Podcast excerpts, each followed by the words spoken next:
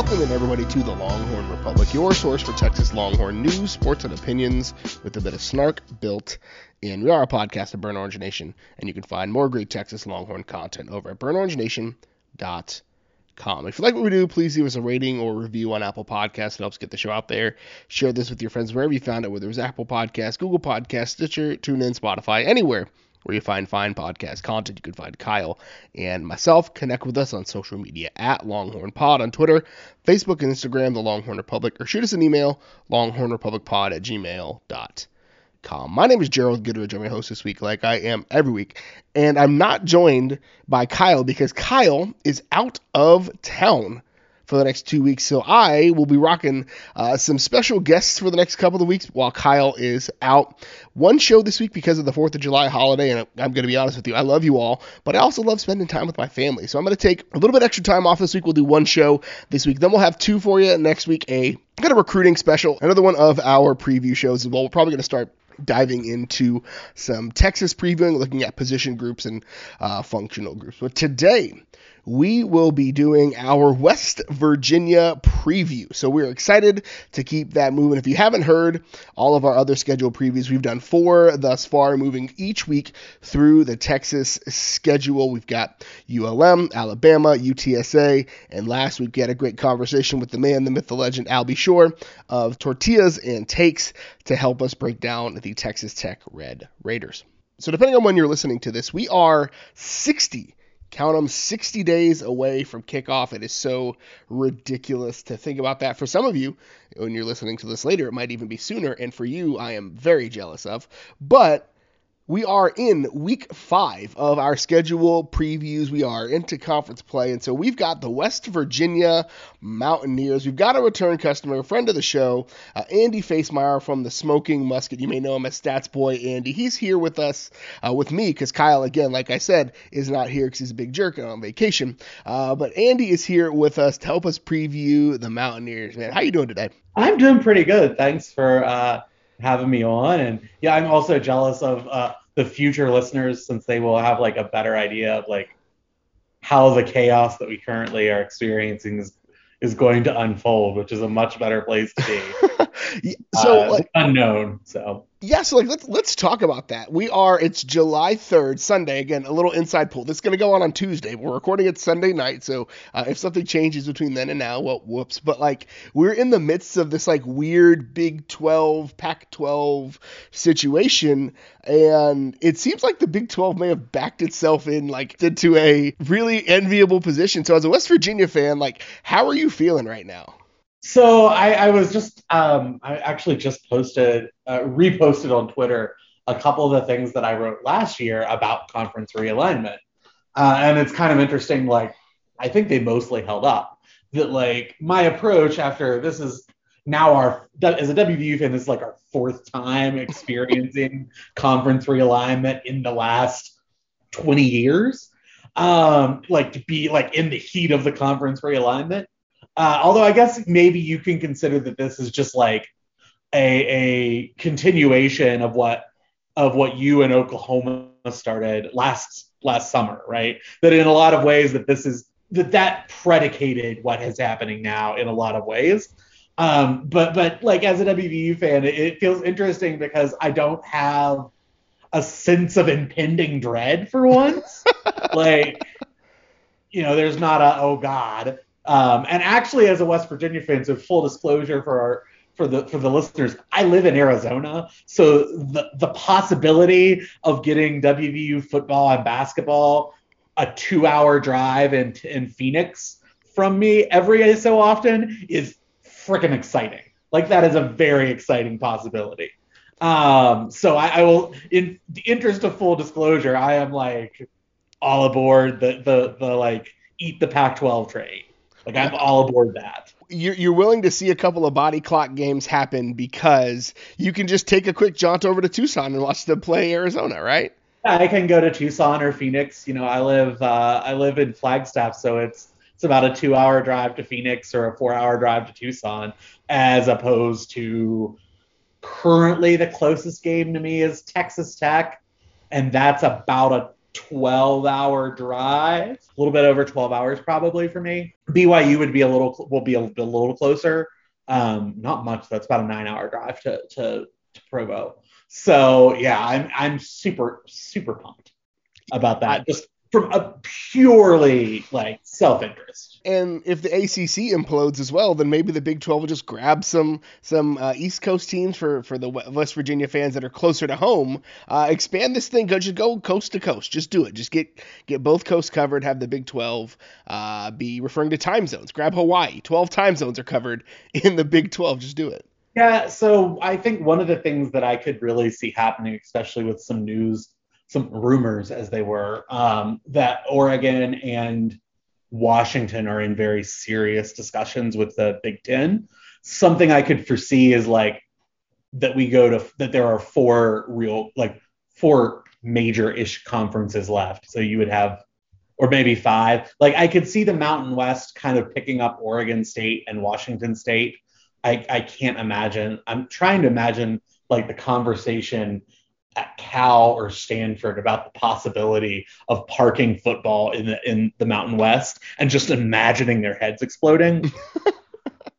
like those are the only two schools in the world that would care that they were in the Mountain West, right? Like like those two schools actually give it like have some nominal notion about that, but the Big Ten's not going to take both of those. So no. one of you, one of you well, and, and, like the pro, like trying to the prospect of of like Cal Berkeley and Baylor or TCU being in the same conference, just like you ideologically have less conversation about, but Baylor and BYU. Oh, this is all wild speculation. We still don't know. I mean, these are still ripples from when Nebraska left the Big 12 like a decade ago, and so we're still navigating that and It'll be okay. It's fine. It, it's okay. Let's talk about some more speculation, but maybe stuff that's going to happen sooner rather than later. I don't know. Maybe we'll see. But um, we're heading into year four of the Neal Brown experiment at West Virginia. He's, I believe, 17 and 18 is the record in, in three seasons, one of those COVID shortened years. Years, but it seems like his his seat has been hot for a while, or at least uh, warm for a little bit. And so I've got two questions for you. Uh, on a scale of one to ten, flaming couches, how hot is his seat? And also, what's it going to take to see Neal Brown get to a year five? So there's a part A, one to 10 flaming couches, how hot is the seat? And then what's it going to take for him to get another year? So I think to his credit, after the bowl game, which I sat through and was thankfully inebriated enough to like have some zen about. um, this is not the like source, like I'm not like inside information, but from what I've heard, there was a conversation between Shane Lyons and him. And that's how you have, you know, a whole new offensive coordinator set up. Right. You know, and yeah. so I, I think that he made a decision, I think a very smart decision, not a decision unlike uh, Mike Gundy made about this point in his Oklahoma State career, where he became more of an executive head coach, right? And mm-hmm. turns over the offense. Because he like we had an offensive coordinator, but I, it's not. It was never clear to anyone how much control like was given up as far as how that was working, and also yeah. the offense just wasn't working. And so I think that's going to make a big. I think that cooled that temperature down considerably. I think also like that they've brought in a couple of really high high caliber transfers. You know, they really, yeah. I think, played the transfer game really, really well. Um, and I think so. I think that stuff combines to like lower that temperature a little bit, but that also comes with some expectations. So I, I think that that temperature is cool, but I think that you could see that that turned up really quickly. Got it. So I would say like on a like a 10 scale, I'd say he's probably like a four starting the season. Like it's yep. not like it's not cold. He's not like locked in. But I think he doesn't like I don't think he's in a situation where he has to, you know, immediately win right at, at the start of the season, although I think he kind of does. We can talk about that later. But like yeah. Like there are some things about the way the WVU season is structured. Thank you, Oliver Luck, for for like leaving us with the structure. Um, because as you know, college football schedules are seemingly like have to be arranged a decade in advance. for reasons that escape me. At least nine years in advance. Yeah, at least like. nine yeah. years. Um, so like, yeah. So I, I guess I would put it that way. That I think that his his job is not in any like I don't. It would take a pretty big like collapse to see him fired in, during the season. Like we're not leaving him on the tarmac anywhere unless it's like epic collapse. But I think so. I think that unless there's just some sort of like complete collapse, he's fine for another year. Now next year he could could really be in in some heat. Uh, but I think this year, you know, he has a little bit of a leash um, because of of some of that goodwill, uh, and and certainly has brought in an excellent recruiting class for next year. Like they have they have signed and and we are have outcompeted Penn State for a couple guys. Which well, that's nice. I don't think we have done that since the really not even in the rich era where we, you know, out competing Penn State for, for Pennsylvania guys. Like that's you have to look back to like the Nehlen era for the last time we seriously were were winning like four star recruits out of Penn State's backyard and and that generally tells you that some of these kids, these higher rated kids, are bought into what Neal Brown is doing in the direction of the program. It's it's the same story we're seeing in Austin right now, where Texas is landing these five star kids because well, people are I guess generally convinced about the direction that that Sark is taking. You gave me two different segues, and I'm trying to figure out which one I'm going to do, and maybe I'll just roll them into one. Uh, but you you talked about bringing in Graham Harrell, a name that's familiar to anybody who's been around the Big 12 for any amount of time. Uh, so what is what are the expectations? For the offense. You know, you know, Brown was kind of the de facto offensive coordinator leading up to this, and now they bring in Graham Harrell, a guy who has been able to to fill up a scoreboard, but he's never really been on a team that could pair it with the defense. So, like, what are the expectations for for Harrell and the offense, and what do you hope to see in, in 2022? I think you'll see a much higher tempo offense. I think it's it's a different style. So like Neal comes out of that same Texas Tech air raid thing but he used a lot of like swing passes, has not had the quarterback that he needed pretty much the entire time he's been here yep. to like do what he needed to do. And so I think you're going to see a much more like maybe closer to what Dana was running. Okay. They're different. I mean, people talk about the, and I, I talk about this all the time. People think that the air raid is this like system that is very like more like the West Coast offense, which is pretty much the same thing for the last 50 years. But air raid offenses are actually wildly different. Mm-hmm. Like each, you know, each sort of practitioner of that dark art runs a little bit different. like they like what they're up to. Like if you look at like what Mike Leach is doing, it's very different from what Dana does, right? And yeah. so like Dana runs like three. Dana's wide receivers know like three route trees like their route tree is super small, yeah. but they run out of like a billion formations. Yep. Right. So I think from what I can can glean both from watching, you know, the the spring game and and watching some Graham Harrell, I think it's a little closer to that, where like you have simpler route trees, but you run a lot of different formations. You know, I think that that that'll be a difference. I think that the expectation is we've had a pretty good defense the last you know, four years, five years, really, we've had a pretty solid defense. I think that that's the expectation again that we continue to, to pair having a higher tempo offense, right, with a, a good defense. So it's looking a little bit more like what had he been able to to make a few things work better, what Dana kind of wanted. Although by the time Dana left, we were a run offense.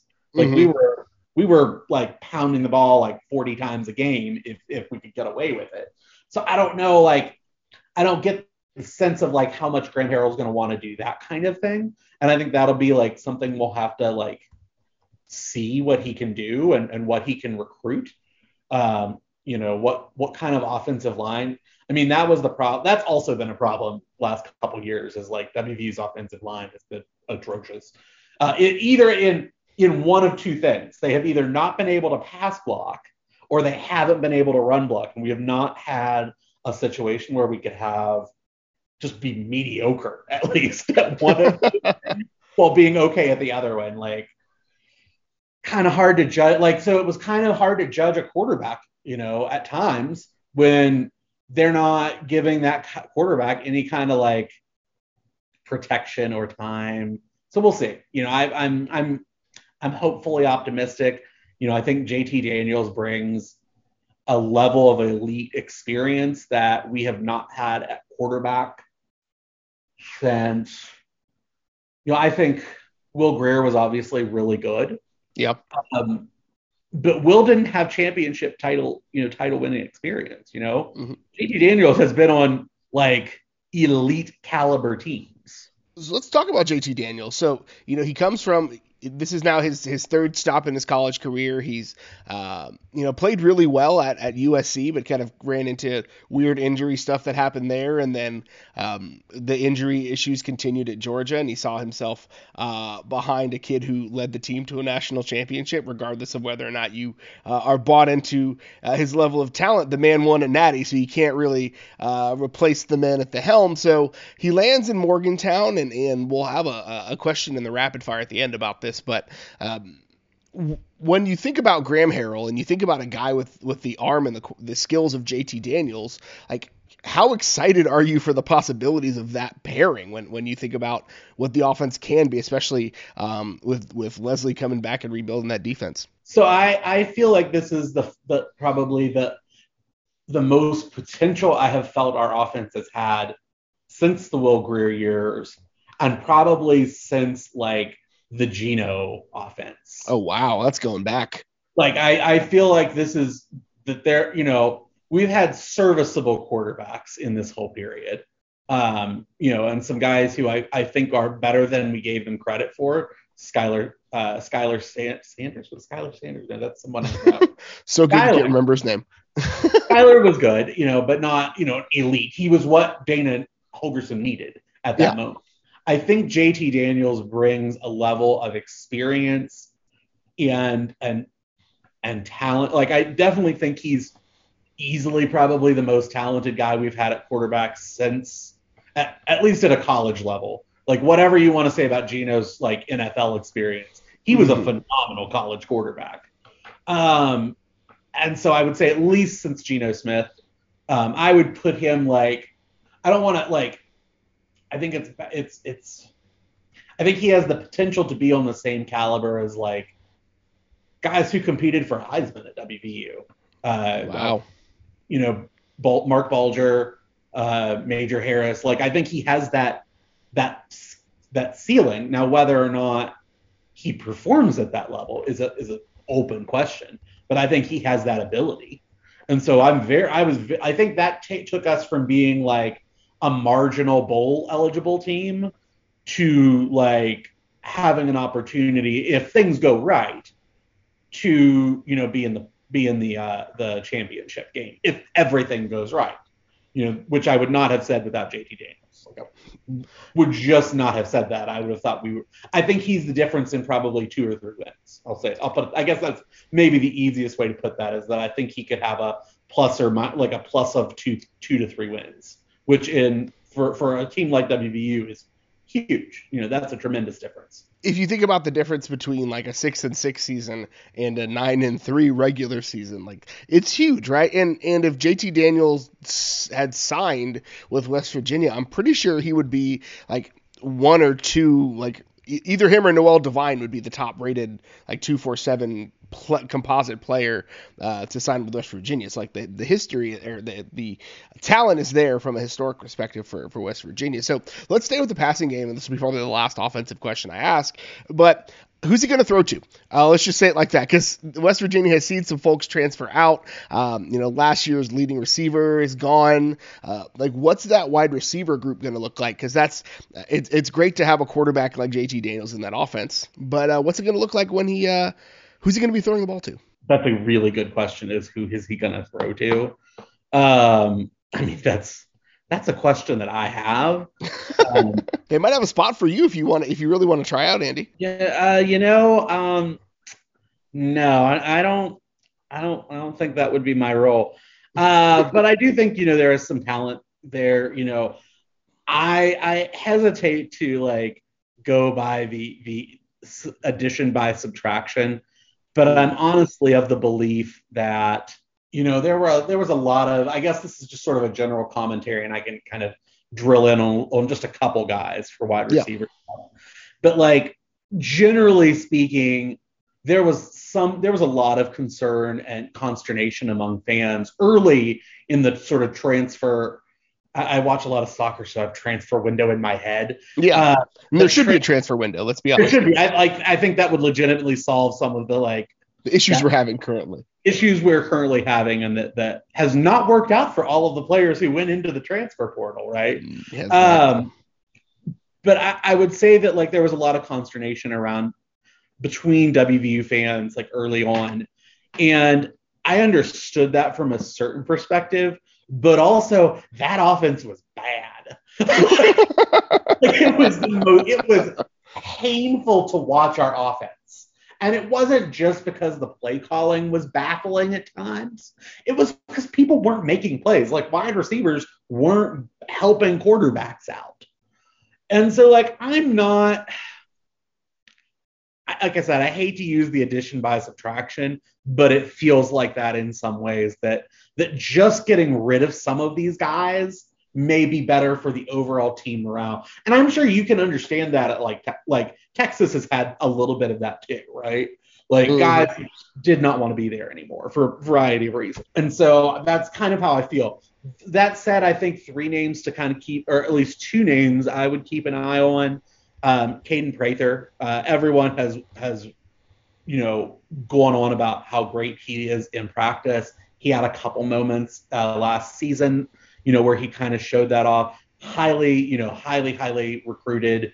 Um, he's six foot four, 211, can can fly. What you know, what kind, what more do you want, right, to be able to stretch a field? Um, you know, and obviously, you know, we'll have uh, Bryce Ford Wheaton back. You know, he's the beating heart of the of the offense as far as like the guy is everything about West Virginia. Like Mhm. he is a legacy. You know, his his his grandfather was a a member. You know, is is a member of the the West Virginia Athletic Hall of Fame. He you know just you know Bryce Ford Wheaton is like what you want on your team, right? And he's he's good. He's really good.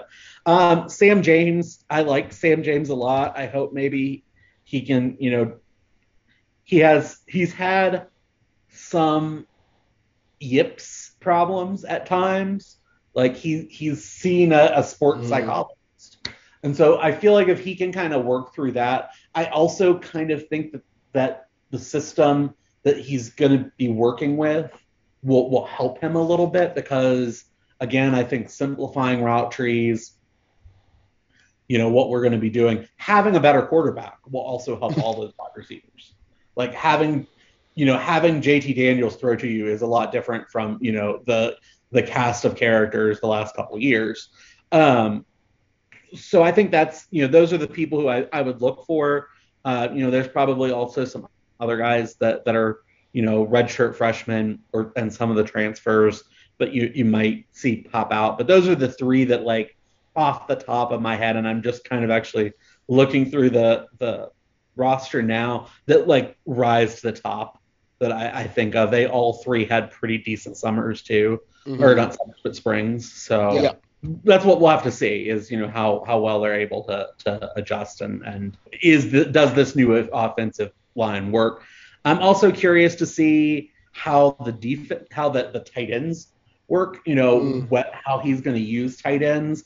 They've got some some you know big strong young guys, but I honestly don't have a feel for whether or not he's going to want to um, you know use those more more as blockers than as weapons, right? So that'll be interesting for me to see.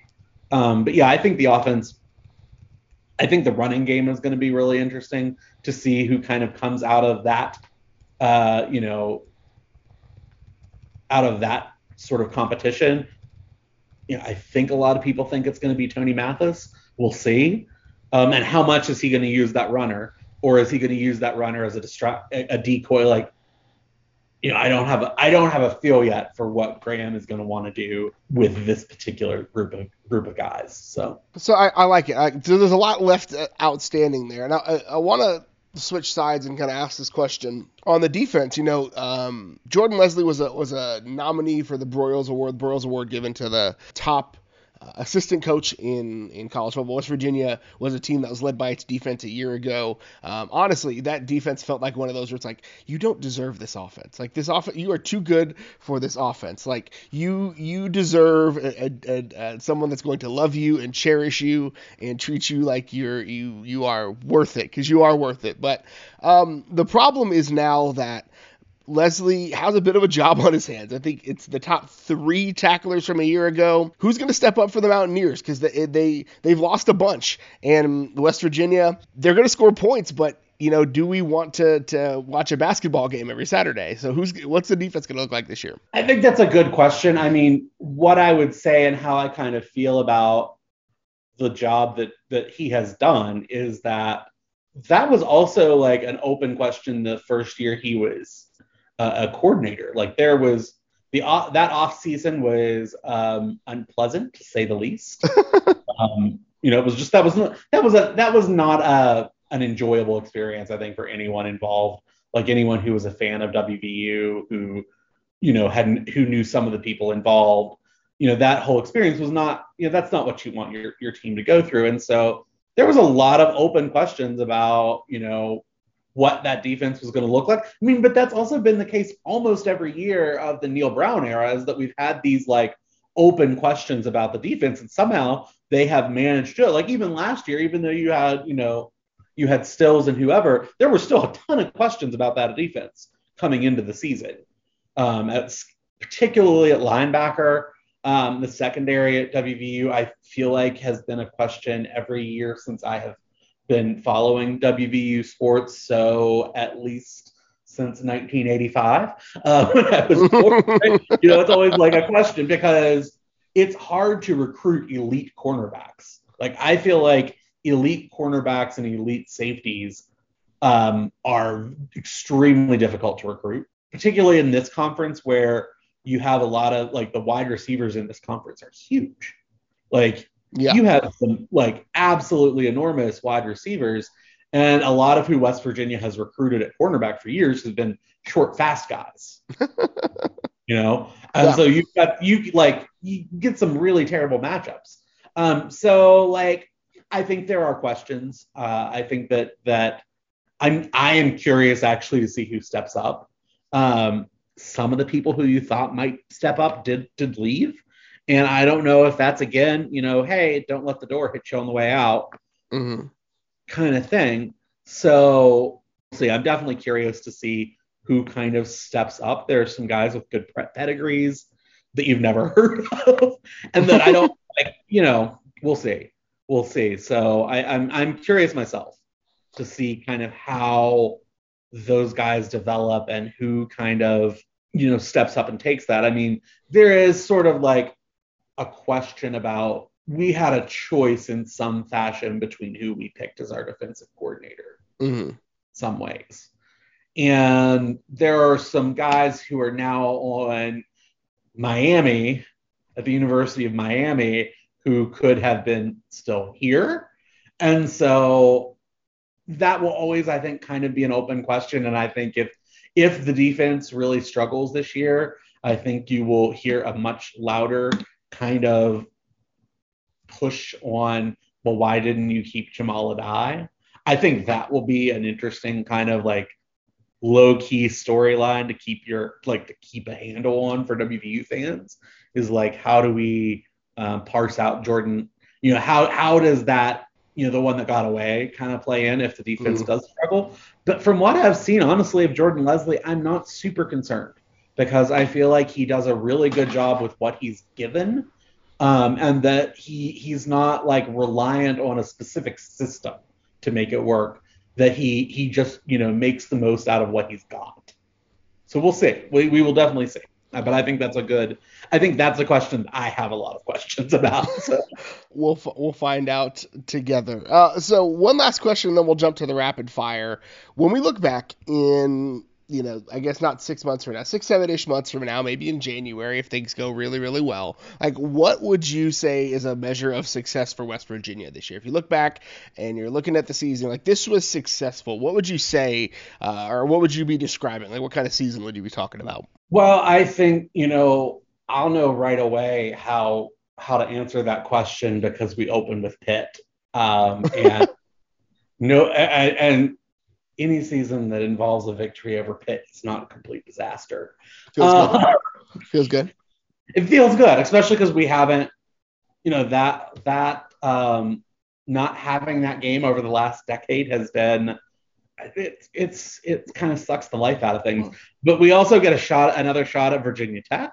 So nice. like, you know, there are some there are some you know measurables that I think are not necessarily like show up in the in the total win and loss record. Like if you can if we you know if we come through September and we are you know we roll into to uh, to Austin at four and zero, oh, I'm gonna feel pretty good about the rest of that season, regardless of what happens. But um, yeah.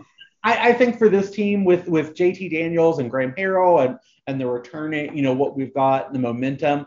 I think a successful season is you know, probably like eight and four, nine and three, um, being competitive against Oklahoma and Texas and and Oklahoma State. I I kind of feel like Iowa State or not Iowa State. I feel like Baylor is going to come back a little bit. I'm not I'm not convinced. Um, okay. I could be wrong, but I think like have like being competitive in in all of our games i think is is the big is like where we need to be. Like we feel like we can win football games and we can can challenge. You know uh, the only team we haven't beaten is oklahoma. I don't think mm. anyone expects Neal to beat oklahoma this year or or before they leave but certainly that would be um, that would be big you know to, to possibly possibly have our last game against oklahoma as a win um, so yeah, I think like eight and four, nine and three would be a, a, success, and anything beyond that would be gravy. I feel like if we finish six and six, seven and five, that that's kind of a disappointment, um, which is a good place to be. I think when you're like, eh, six and six is kind of a disappointment. Going to a bowl game, eh, eh. Yeah, I think that's kind of a good place to be. Yeah, like I said, I think I eight, it. four, nine, and three is where I would feel like we were we had had made some measurable progress. You would kind of hate to waste JT Daniels on a like an 8-14, honestly. Yeah. Uh, our schedule, we play um we play 11 uh FCS teams next year. So or FBS, yeah, FBS teams. We play 11 FBS teams and 11 Power 6 teams. Wow. So yeah, we don't. Our only non-conference game that's not against uh, a Power Five team is is Towson. Okay. That's so big... like that's that's a big lift to, yeah. to play eleven. You know, most people do not do that anymore, and so I think cognizant of that. And also one of two of those are on the road. Both of those are on. Two of those three are on the road. We go to Pittsburgh and to Blacksburg next year. Ooh. So yeah. And you can you can thank Texas later for running off Jordan Addison because Texas took Brennan Marion from Pitt. So like that hopefully should should help you all week one. But uh, I, you, there's very little that that um, anybody really wants to thank Texas for. But I feel like that's probably one thing you can. that's fair. That's so fair. so let's let's jump into the rapid fire now, and we'll, we'll we'll give you the rest of your evening back. But just some fun questions to close this out. So JT Daniels transferring in, we mentioned it already. Uh, spent grew up in, in California, spent a couple of years in LA at USC, spent his last year in Athens, and now he's in Morgantown. So if you had to give him like a real orientation to Morgantown in West Virginia, what are the like three things that you need to make sure he knows to be successful and to survive uh, Morgantown? And I think he's starting to get a little bit of this already, but um, some of it is practical advice. Uh, the great Tony Caridi, our play-by-play guy, always says that nothing good happens after midnight. So just don't be in Morgantown after midnight, you'll be fine. Um, if you're someone who has like a career or, or something on the line, you know. Um, but I think you know, embrace, embrace Morgantown, embrace West Virginia. our fans are a lot of things, um, but they they they are are you know they are they will support you um, 100% if you embrace them. Um, so I think just embrace that. I think uh, you know understand the culture that you're walking into. That we're not uh, you know Georgia, we're not USC. That's not the experience you're going to have. You know, we're not a we're not this like huge superpower. We have a long and proud tradition and history, but we're not that that school. Um, so I think just embrace the fact that you know you're you that you're in that situation, but you also have an opportunity to to to to do something really special. Like you can be really special at WVU, um, maybe in a way that you weren't able to do that at Georgia. So I think embrace that. I think, um, and I guess my third my third point would be um, you know enjoy yourself. You know do have a do enjoy this time and make the most of it and don't feel like you have to do everything by yourself. And I, I those are just i know kind of like platitudes. Uh, also i guess i will say um, go to the fishbowl and get a fishbowl um, yeah, enjoy your enjoy enjoy what Morgantown has to offer. No couches on the porch. Okay, so uh, so let's let's it's the NIL era. So if you had to find a West Virginia player, whether current or past, we'll go recent history, and pair them up with like the dream, the perfect NIL sponsorship, who would you pick? What would be the player, the business, and why? Oh, this is easy. It's Owen Schmidt and any beer dis- beer distributory.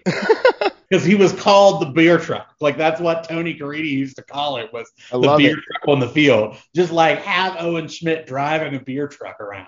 I love it. It's it's great. So, um, if you had to, if you were in charge of coming up with a new name for the conference, which whatever this Big 12, Pac-12 team up's going to be, what would you name it? What would be the name for the new conference? Good, because I hate the I hate the numbers names. I, I right? know why I know why they exist. I, I almost would would reclaim the like especially if we end up with like Arizona and the two Arizonas and Utah and Colorado, I would be very tempted to bring back the SWC. Okay. Even though West Virginia is not the Southwest, we have West in our name. Yeah. You know, I would yeah. be tempted to think about like the Southwest. Obviously, you know, there's some names out there that are that are already in existence, like the American Conference or something like that. But I would be awfully tempted to go with the Southwest Conference because the bulk of that conference is like in the Southwest or nominally like the South or the or we're in the Southwest Conference, right? So I, I, I would it. be tempted. I would be tempted. I love it. Last question. Last question. You have to pick an artist